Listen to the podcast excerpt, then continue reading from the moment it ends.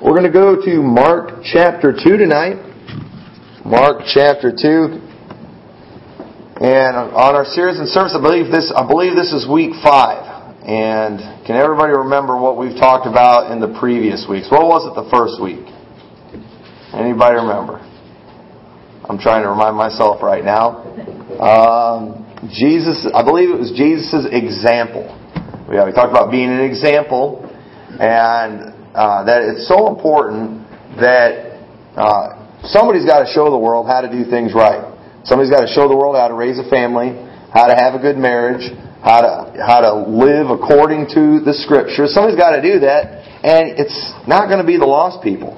It's got to be God's people, His servants. We've got to be the example, but also uh, in being, you know, especially in the example of being a servant. That is what Jesus came to do. He wanted to spread that.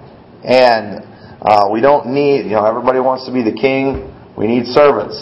And then the next week we talked about Jesus' leadership. And if we're going to be a good example, ultimately what we're trying to do is we're trying to lead people into doing the same thing. So there are more servants. And then the next one was Jesus' was it miracles or was that last week? Forgot. I think it was one of them was miracles, talking about hey, we need to do some extraordinary things for the cause of Christ if we're going to get the world's attention. I mean, we need the power of God on us, and Jesus did amazing things. We know, hey, this is an ordinary man doing this. Jesus' disciples did some amazing things. And I'm not saying that we have to go around healing people and raising people from the dead, but we ought to do things that normal people just wouldn't do. And being a good servant, loving people who are unloving to us, that's something that's going to uh, have an effect. And I only named three. I'm, I'm pretty sure I'm forgetting one because I'm pretty sure this is the fifth week. But this week, so, we're going to talk about Jesus' mission. Jesus' mission. As a servant, if you work anywhere, okay, so we, I know we don't like that word servant, but the truth is, it's not really a bad word. And if you are, you know, we use words like employees or uh, associates. Uh, I know Walmart, that's a big one that they use there. Uh, they, you don't say employee at Walmart because that just, I don't know if that sounds demeaning. That sounds like they're below. No, it's an associate. You know, we are co-workers together. And, and if, can you imagine if a company said we call these people our servants? Well, that's just not really going to be good for morale when it comes to our way of thinking. However, being a servant, uh, said, depending on, it's not really a bad thing. And especially a servant of God is clearly not a bad thing. And a servant can be, if you are an employee somewhere, you are, in a sense, a servant to them. Thankfully, if you want, you can escape. and you don't have to stay at that job. We are uh, in service, but we're voluntarily in service. And thank the Lord for that. But uh, at your job, how would you like it if you went to get a job somewhere and they're like, listen, we expect you to work, we expect you to work hard, and you better do your job right, but then they don't give you any instructions on what you're supposed to do. What am I supposed to do at this job? How am I supposed to do it? It'll get pretty frustrating, wouldn't it? And you know, it's nice when you have a clear objective, when you know exactly what it is that is expected and what you're supposed to do. It really helps for you to, I guess, feel fulfilled so you know that you're doing a good job. When I do a job, I like to know that I'm doing it right, that I'm doing it the way I'm supposed to. Uh, I've, I've had jobs where they don't give real clear instructions on what's to be accomplished. And the whole time I have to worry, am I doing a good enough job? Am I doing what I'm supposed to do? Am I going to be pleasing the boss with this? And it's frustrating when you don't know. And Jesus, when He came to this earth, as a servant. He took on himself the form of a servant. Jesus came to this earth with a clear mission. And um, one of the things that we need to do as Christians is we need to understand that we are on a mission. And it's very clear in the Bible what that mission is. And then there's several things involved. But I, you know, just real quickly, just some general things that we need to hit. But one of the things that we have to do personally for ourselves to uh, to help us to fulfill what we need to fulfill as a servant is we've got to make sure that we establish a clear goal. That we understand what is that we're supposed to do. I tell you, it's, there's nothing more exciting and no, more fulfilling than knowing that you're in the center of God's will. It makes things a lot easier just to know, hey, I'm where God wants me to be. I'm doing what God wants me to be doing. It, it's, it's fulfilling. I mean, it gets rid of a lot of the confusion. Because, you know, no, no, matter what you do, uh, what, what kind of job you do, no matter what area in the ministry you serve, there's a lot of work that's involved in it. And if you're, th- if you're doing all that work, and you have to wonder, am I even really doing what God wants me to do? Am I really even doing what I'm supposed to do, or is this all for nothing? That would be really tough. And you, so you want to establish that clear goal. And just generally, as servants, one of the things that we're trying to do, now, the way we serve God is by serving others. Okay, that's that's how we do it.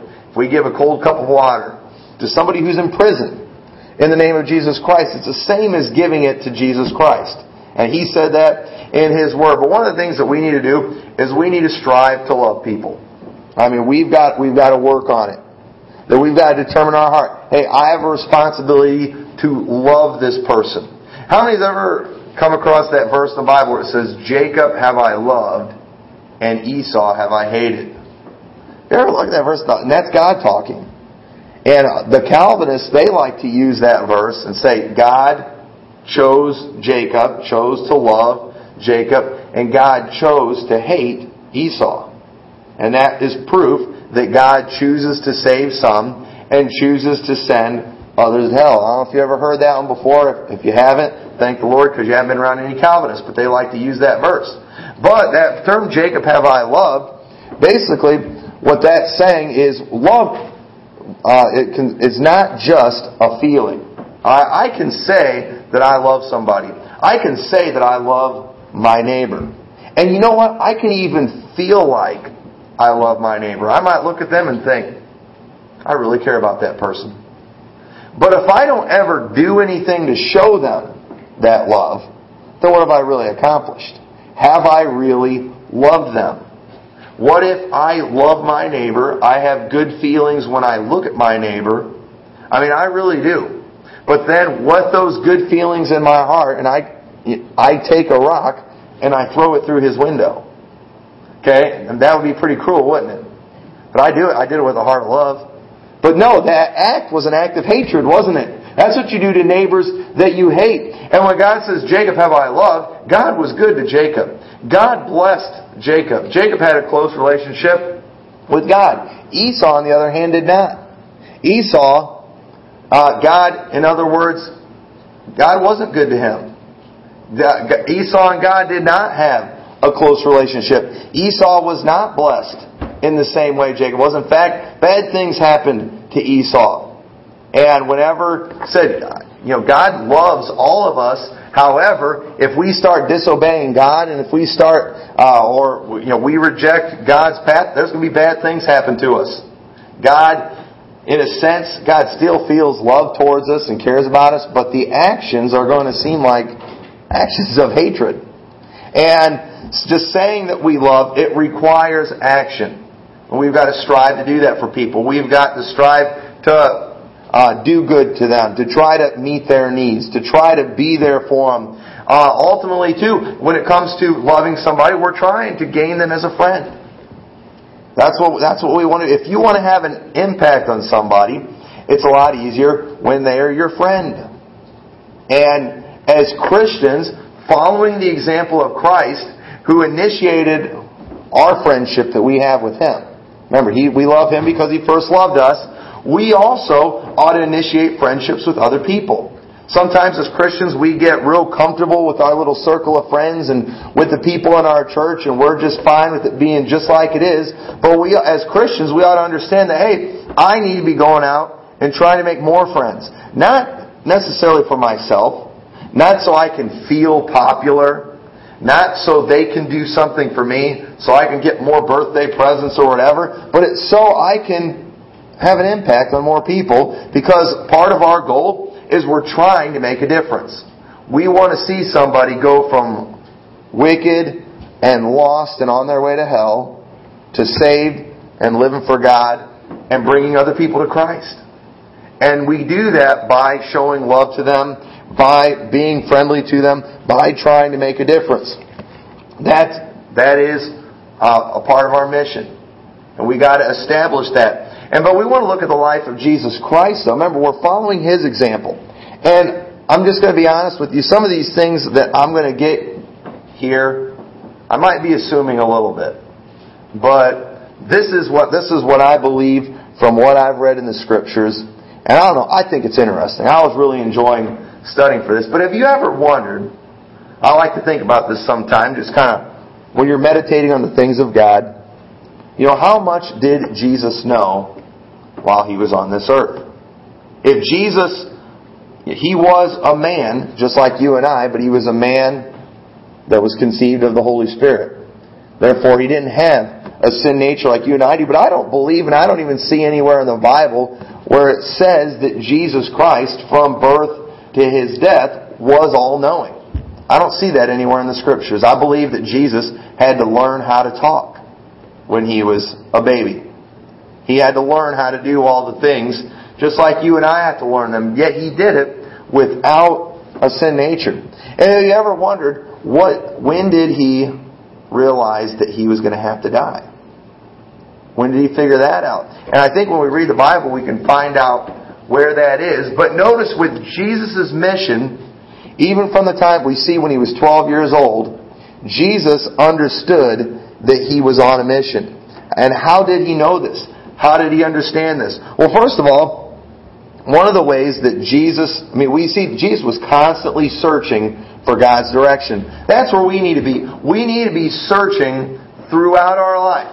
Okay, this is a one-time thing. The Lord called me to be a preacher when I was 19 years old, but that was when once I surrendered to that, that wasn't the end of God's direction for my life. I mean, God's direction is kind of a day-to-day thing, and it's something that uh, you know He's sent me in different areas, and He's had me do different things.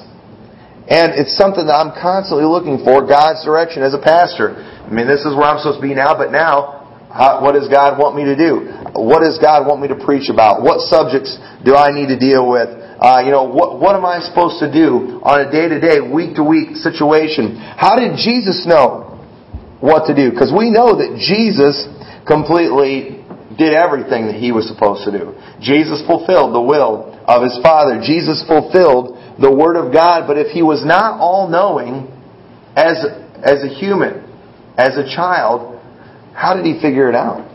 Well, first of all, I believe that Jesus Christ, he was directed by his mother. Luke chapter 2 and verse 49. Luke chapter 2 and verse 49. Remember this story? Every year they went to Jerusalem and Jesus, he got left behind one time and they were worried about him and came looking for him and they found him and they uh, they kind of rebuked Jesus in verse 48 and then verse 49 and he said unto them how was it that ye sought me wist ye not that I must be about my father's business now Jesus wasn't being a smart aleck here but how did first of all how did Jesus know that God was his father how did he know that so we don't read, all we read about is his birth. We read about him going to Egypt. And then it goes to this story when he's 12. How did Jesus know that God was his father? Well, obviously, he was told by his mother and his stepfather. I believe they told him. I believe they said, Jesus, there's something special about you. You are different. I think he probably figured it out real quick that he was different. He saw his younger brothers and sisters acting up and misbehaving, things that he never did. He saw his neighbors and other people, the things that they would do. He probably even saw his own mother and stepfather sin. But yet he never did. He knew something was different. I believe his mother told him, Your father is God. You've been sent to this earth for a special purpose. But he didn't really know what that was. And we, saw, we see that because in verse 46, it says, And it came to pass that after three days they found him in the temple, sitting in the midst of the doctors, both hearing them and asking them questions. Now, if Jesus was all knowing at 12, why was he asking these questions? For three days, he's been talking to these people, and they're all amazed. I mean, all the wise men are coming together like, whoa, what is with this 12 year old boy? What kind of 12 year old has this kind of wisdom? What kind of 12 year old asks questions like this? There was something clearly different. And that's because Jesus didn't have a sin nature. He obviously would have progressed in wisdom far, beyond what you or I would. He would have been a lot smarter than you or I, uh, uh, than we are. Jesus Christ, He's asking these questions. I believe that He was directed by His mother. He knew who His Father was. It's a good lesson for young folks to follow the directions of their parents. You know, teenagers, they, they, and young people, sometimes we, they get so frustrated trying to figure out what I'm supposed to do with my life. And they get frustrated, and one of the things that they'll do is start rebelling against their parents. And it's like, listen, you have no idea how clear God's will is for your life right now. It's children obey your parents in the Lord. For this is right. Honor thy father and thy mother. Hey, if you're not doing those two things, I can tell you right now, you're not in the will of God. And good luck finding it. If you got to do the things you know you're supposed to do, and then God will direct you and help you make the next step in His life. But another area where we see Jesus' direction. So then we go from Jesus at 12 that the next story that we read about with Jesus Christ is in Mark chapter 1 uh, chronologically in his life. We don't know anything else that happened in Jesus' life from the age of 12 until he's about the age of 30. And in Mark 1 verse 12 it says, uh, or, or Mark chapter 1, it tells the story of when Jesus was baptized. Now, how did Jesus know to get baptized? Well, we're going to get to that in a minute. So remember, I, I don't believe that Jesus was just automatically downloaded with all the information of the universe like God has. He was a man like you, like you and I. He got hungry. He had to sleep. He had, he had to learn. He had to do all that stuff. But we see him getting baptized, and we're going to get to how he knew to do that. But after he gets, he, Jesus did, never did any miracles that we know about. He did not start his ministry. He did not start preaching. He didn't do any of that until he got baptized. But it says in verse 12, and immediately the Spirit drove him into the wilderness. This is right after he gets baptized. And he was there in the wilderness forty days, tempted of Satan, and was with the wild beasts, and the angels ministered unto him. This is kind of the short version of that story. But you know what happened? Satan tempted Jesus three times. Jesus Christ, he passed every one of those tests. Satan could not get him to sin. And the Bible says that after that, angels came and ministered unto him. I personally believe that Jesus also received direction from angels. The angels came there and said, All right, Jesus, you just passed the test. You got baptized. You've gone 40 days without eating. You, you just totally, I mean, conquered temptation. Satan, who's been 100% with everybody, now has just knocked down his percentage to 99.99999, however many nines. You're the first one. It's time for you to start your ministry. You've been given the power of God in your life. It's time for you to go out now and start preaching the kingdom of heaven. You are the Son of God. You know that. Your mother told you that. She was told by the angels. And you are now, uh, you need to go start doing miracles.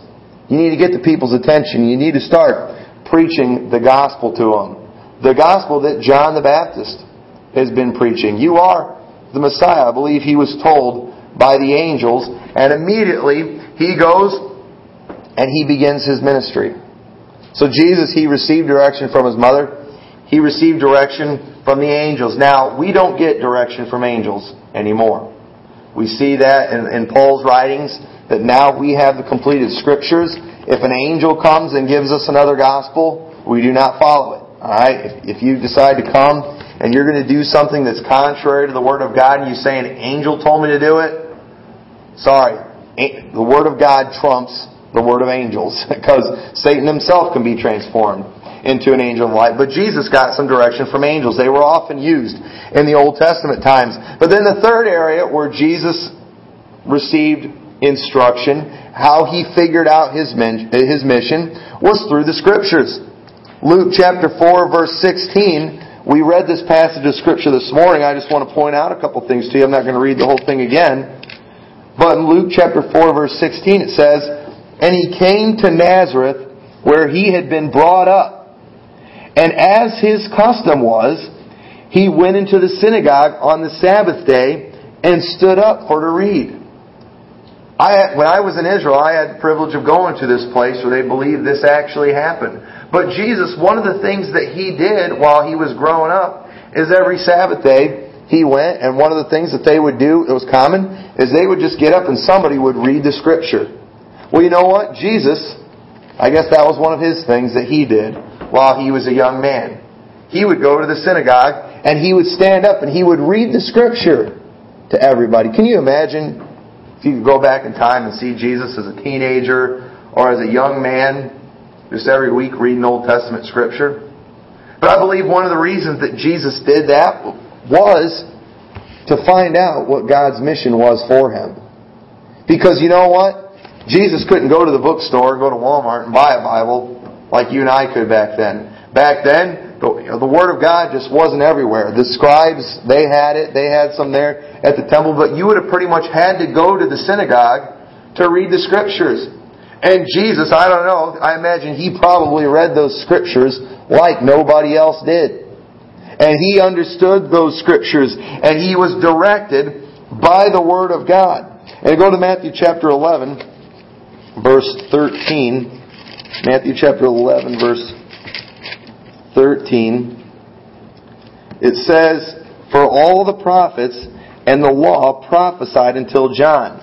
And if ye will receive it, this is Elias, which was for to come. He that hath ears to hear, let him hear. You know what Jesus was saying is that John the Baptist, he was the fulfillment of the prophecy of the return of Elijah. We read about that in Malachi. How did Jesus know that that was him? Jesus knew the Old Testament scriptures. Jesus had read the book of Malachi. Jesus understood that that had been fulfilled. He makes that statement, He that hath ears to hear, let him hear. Whenever he makes that statement in the Bible, he's basically saying, remember a scripture. Remember what was said in the Old Testament. He's reminding them of that. And Jesus Christ, every week, while he was a young man, I don't know for how long, he would go to the synagogue and he would read those scriptures. He would read the Old Testament, and I believe that's why there was so much that Jesus did that uh, that he did right was because he knew the Old Testament. I don't believe from the time he was a baby he had the whole thing memorized. He had to go and he had to read it. But yet when he was in the wilderness, he quoted scripture to the devil. He knew it. He had it in his head. And that's also how he knew to be baptized. Because he knew the Old Testament that says nothing about baptism. Baptism cannot be found in the Old Testament.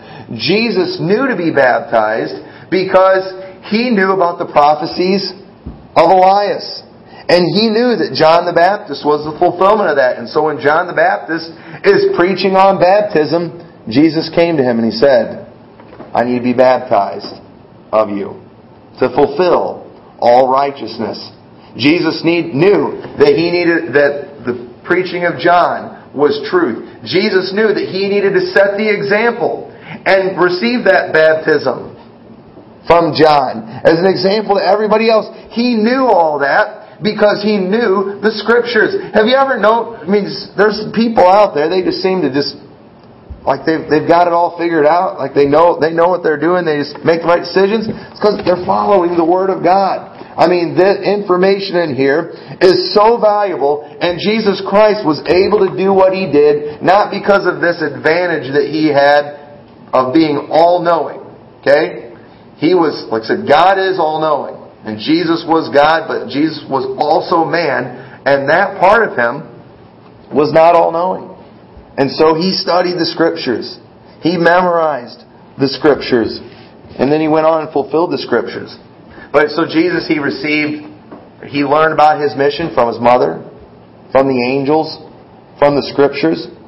But then finally in Matthew chapter 17, this is, why, this is when I believe Jesus Christ found out that he was going to die. I, I do not believe that any time before this, Jesus knew that he was going to die. Person, I don't think he knew for sure. He might have had a pretty good idea because it is pretty clear in the Old Testament as we look back that you know Jesus or that uh, there was going to be a Messiah that was going to pay the sacrifice. There's plenty of scriptures along those lines, but I don't know for sure that Jesus knew that he was going to die until this incident because we don't ever hear him talk about it until this passage of Scripture. And notice where Jesus gets his instruction this time in Matthew chapter 17, verse 1. It says, And after six days Jesus taketh Peter, James, and John, his brother, and bringeth them up into an high mountain apart. Jesus would often do that. He would go off into a mountain. He'd go somewhere to pray. He got a lot of his direction through prayer. But then this time it was a little different. It says, uh, in high mountain apart, and was transfigured before them, and his face did shine as the sun, and his raiment was white as the light. And behold, there appeared unto them Moses and Elias talking with him. Then answered Peter and said, Lord, Jesus, Lord, it is good for us to be here. If thou wilt, let us make here three tabernacles, one for thee, one for Moses, and one for Elias. While he yet spake, behold, a bright cloud overshadowed them, and behold, a voice out of the cloud, which said, This is my beloved Son, in whom I am well pleased. Hear ye him. And when the disciples heard it, they fell on their face and were sore afraid. And Jesus came and touched them and said, Arise and be not afraid. And when they had lifted up their eyes, they saw no man save Jesus only. And as they came down from the mountain, Jesus charged them, saying, Tell the vision to no man until the Son of Man be risen again from the dead. Do you realize what just happened here? Jesus Christ, well, we know he met with Moses and Elijah. The two lampstands, the two olive trees, as they're referred to in the Old Testament. Two men who are someday are going to be on this earth preaching at the Wailing Wall during the tribulation. These, but Jesus, I don't believe he's getting his instructions from Moses and Elijah, but the Bible says that Jesus was transfigured. He started to shine. He, his raiment became white. The disciples could barely bear to look at him. What I personally believe kind of happened right here Jesus and God were kind of together at the same time. It all just appeared just with Jesus Christ. It changed him. But I believe what happened right here is Jesus had a one on one encounter with God Himself for the first time. The two parts of the Trinity, they're together.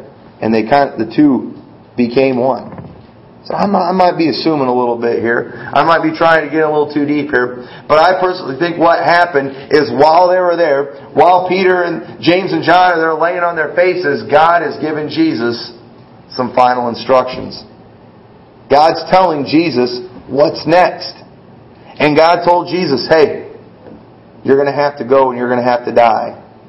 You are the lamb, the, the sacrificial lamb. You're what those sacrifices have been representing for all these years. It's time for you to go. You're going to have to go to Jerusalem. You're going to be delivered in the hands of sinful men and you're going to die, but three days later, you're going to rise again. While you're dead, during those three days, you're going to be pretty busy. You're going to be going down and to paradise and releasing them Old Testament saints and bringing them to heaven with me. You're going to lead captivity captive. I mean, you, Jesus, you've got, you've, there's big things coming up that you have to do. And Jesus Christ, He leaves there and He says, and notice how He says it too. He says, don't tell anybody about this until the Son of Man be risen from the dead. You know, notice Jesus doesn't seem upset about this. He's not, what? I have to do what? No, Jesus from the beginning, he understood that, hey, I am here for a purpose. I have a mission. I'm going to do whatever God wants me to do. And when God told him, you're going to have to die a horrible death, okay, I'll do it. I will go. And that's exactly what he did. Jesus got his instructions from God Himself. God told him the next part of His mission, and Jesus Christ went and He fulfilled that mission. I mean, what faith He had in God. What obedience He showed. We see in His prayer in the garden that He wasn't looking forward to drinking of that cup of our sin. Someone who knew no sin becoming sin. We can't even imagine what that must have been like. But He understood that this is why why I am here. We see Jesus refer to his death many times after the Mount of Transfiguration. Because that's what I'm here to do. That's why. Even when the he's telling the disciples about it. And notice the disciples here, how he said, until the Son of Man be risen from the dead. That's, he basically is telling them, hey, I'm going to die, but I'm going to rise from the dead. Yet later, he just kind of had to spell it out to them. Hey, I'm going to die. Because it's like it wasn't registering with them. But I'm going to rise again. And it still didn't register with them because after he died, they weren't waiting at the tomb after the third day. They were expecting him to still be dead. It's amazing how slow we are sometimes and how slow the disciples were. But Jesus Christ, He had a mission and He fulfilled it. And He got it. He got it from His mother. He got it from the angels. He got it from the scriptures. He got it from God Himself. And our the where we get our directions from are from the Word of God, from the Holy Spirit that speaks to our hearts. And so, we need to make sure that we establish that clear goal of what we're supposed to do, that we find out what it will take to accomplish the goal. That's what Jesus was doing all this time. He's trying to find out what he's going to have to do. That's why he's going, and he he knows he's the Son of God, and he's talking to these men there in the synagogue when he's 12 years old, and he's trying to get information out of them. And these people are just blown away by his wisdom, but he's trying to learn. Hey, I want to know what I'm supposed to do. He went to the scriptures. Hey, I need, I need to go to the synagogue. I want to be there every week. I want to be the one that gets up and reads the scriptures to everybody because I want to see what's in there. I want to see what I'm supposed to do. I'm going to go up into that mountain. The, Spirit's leading me into the mountain. I want to go up there and find out what it is that God wants me to do. And often Jesus is going to pray because he wanted to know the mission that God had for him. He was constantly searching for God's direction. We need to find out what it will take to accomplish the goal. And then thirdly, don't give up when that goal gets challenging. Because not everything that God asks us to do is going to be easy. Hebrews chapter 12 verse 1 says, Wherefore seeing we are also compassed about with so great a cloud of witnesses, let us lay aside every weight and sin which doth so easily beset us, and let us run with patience the race that is set before us. Looking unto Jesus, following His example, doing what He did, the author and finisher of our faith, who for the joy that was set before Him endured the cross, despising the shame, and is set down at the right hand of the throne of God. For consider him that endured such contradiction of sinners against himself, lest ye be wearied and faint in your minds. You know where we always give up first? In our minds. What we do as Christians, it's not always difficult physically, but many times it is difficult emotionally and mentally. And if we don't do like Jesus Christ did, Stay focused on the goal. Be determined to fulfill the mission. We're going to get distracted by everything else and we're going to faint in our minds. We're going to, we're going to give up. And we're not going to do what we're supposed to do because it was challenging. Jesus despised the shame, but for the joy that was set before him, he kept his eyes on the mission. He was always focused on the mission and what was ahead, and he got it done. And so you don't give up when it gets challenging, because I'm sorry to tell you, it's going to get challenging. It's going to get very challenging. And what we have to do, lastly, is make sure that we do not get distracted.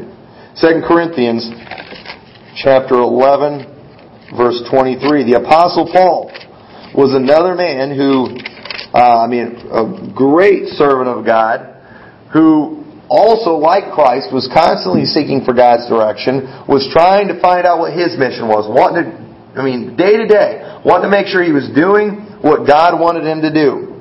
And the Apostle Paul, I mean, he was so focused on his mission, he didn't let anything distract him, And we see in 2 Corinthians, uh, chapter 11, verse 23, that there were some huge things that could have distracted him if he was like many of us. He says in verse 23, Are they ministers of Christ? I speak as a fool. I am more. I think what Paul's, Paul, whenever he says I speak as a fool, usually what he's getting ready to do is talk about himself a little bit. Paul didn't like to talk about himself, but sometimes he would. And so he said, I speak as a fool. Says, um, or I speak, lost my spot. Uh, okay, I am more, in labors more abundant, in stripes above measure, in prisons more frequent, in deaths oft. Of the Jews, five times received I forty stripes, save one. Can you imagine getting 39 lashes? Well, it happened to Paul five times. Um, thrice was I beaten with rods. Once I was stoned. Thrice I suffered, suffered shipwreck. A night and a day I have been in the deep. In journeyings often, in perils of waters, in perils of robbers, in perils by mine own countrymen, in perils by the heathen, in perils in the city, in perils in the wilderness, in perils in the sea, in perils among false brethren, in weariness and painfulness, and watchings often, in hunger and thirst, and fastings often, in cold and nakedness, beside those things that are without, which daily cometh upon me daily, the care of all the churches. He said, Paul, I've been through it all. Now, you and I, if we were on a mission for God, if we, and some of these things started to happen to us, what's going on? I know the Lord called me to go start a church, but I never expected to get laughed at by anybody. And boy, we can all get focused on getting laughed at and getting made fun of and say something must be wrong. I must be out of the will of God. And people will leave the will of God because maybe somebody laughed at them, or maybe not just that, but maybe somebody robbed them. He said, Hey, I've been robbed. I've been, I've been in perils. Many times when people uh, start trying to do something for God, bad things will happen to them. I mean, I know of preachers that they've lost children. They've lost spouses, other people, they're serving God. Bad things happen. Maybe they'll get some kind of physical disease. They'll get cancer. They'll get, I mean, they'll get in a car wreck. I mean, there's no telling what. There's all kinds of horrible things that can happen and that do happen. And if we get focused on those challenges that come up, we're going to lose sight of the mission that we're on, and we're going to get so focused on that, we're going to end up getting distracted, and we're going to forget what we've been called to do. Paul, it would have been real easy. Think, you know, hey, the Lord wants me to go on this journey, and here he gets shipwrecked. Lord, how am I supposed to accomplish your will? I got shipwrecked. I spent a night and a day out at sea. Lord, I, I can't do this. Obviously, that's not your will. No. Paul didn't do that. He dealt with it, he shook it off, and he went on and he just did whatever he had to do to get to where he needed to go. He preached wherever he went. He just, he kept going. Uh, and, and the, one of the stories he mentions when he was stoned. Many people believe in that story we read about next when he got stoned that he actually died. And we believe that uh, God resurrected him. And you know what? He went back there and he preached again.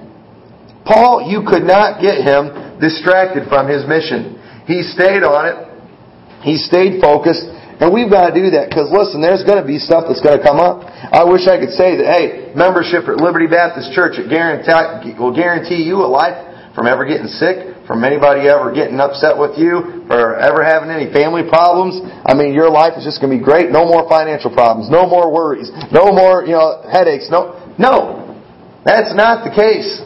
God does not promise that anywhere in the Bible. In fact, He promises that all those that live godly in Christ Jesus shall suffer persecution. But that's okay. Because we're on a mission. And we're going to keep on going. And we're going to overcome. Like it's in Revelation 2 and 3. He says all the churches, to him that overcometh. We're just going to keep on overcoming. We're going to keep on going. We are servants of God and we've got a mission. And our mission is to reach people for the cause of Christ. And we're going to keep on going. We might be, you might be out knocking doors. You might get ran off by somebody. You might get cussed out, but you know what? We're going to go to the next place. And we're going to try to win, we're going to try to win those people. Hey, whatever challenges come our way, we're going to do what we have to to overcome those things because that's our purpose. This is why we are here. Jesus, when he prayed in the Garden of Gethsemane, he prayed that the Lord would keep his children from the, from the world. In other words, talking about the evils of the world. And then Jesus, you know, I'm going to, I'm going to read this passage you. I think this passage is great. John chapter 14, I believe. Or, no, I'm in the John chapter, where's the prayer? I didn't write this one down. Here we go, and verse 17. John, John 17, and it says, verse 8, For I have given unto them the words which thou gavest me, and they have received them, and have known surely that I came out from thee, and they have believed that thou didst send me. I pray for them. I pray not for the world, but for them which thou hast given me, for they are thine. And all mine are thine, and thine are mine, and I am glorified in them. And now I am no more in the world, but these are in the world, and I come to thee. Holy Father, keep through thine own name those whom thou hast given me, that they may be one as we are. While I was with them in the world, I kept them in thy name. Those that thou gavest me I have kept, and none of them is lost, but the son of perdition, that the scripture might be fulfilled. And, and then verse 14 it says, I have given them thy word, and the world hath hated them, because they are not of the world, even as I am not of the world. I pray not that thou shouldst take them out of the world, but that thou shouldst keep them from evil. They are not of the world, even as I am not of the world. Sanctify them through thy truth. Thy word is truth. As thou hast sent me into the world, even so have I also sent them into the world. Have you noticed how when we get saved, God's calling us out of the world, but then right away what He does is He sends us to the world? In other words, words He's, he, want, he needs us there to make a difference. Uh, he doesn't want us to get caught up in the things of the world and do the evils of the world. That's not what it's about. But Jesus Christ, He had a mission to come to the world to get us. If He didn't come, we wouldn't have a chance. If after we got saved, we immediately went to heaven, well then how are we going to get anybody else? He needs us here. Jesus fulfilled His mission and now it's time to fulfill our mission and to reach the lost for Christ. That is what we do as servants of God. We have a mission to reach the lost. let's stand together tonight with our heads bowed and eyes closed.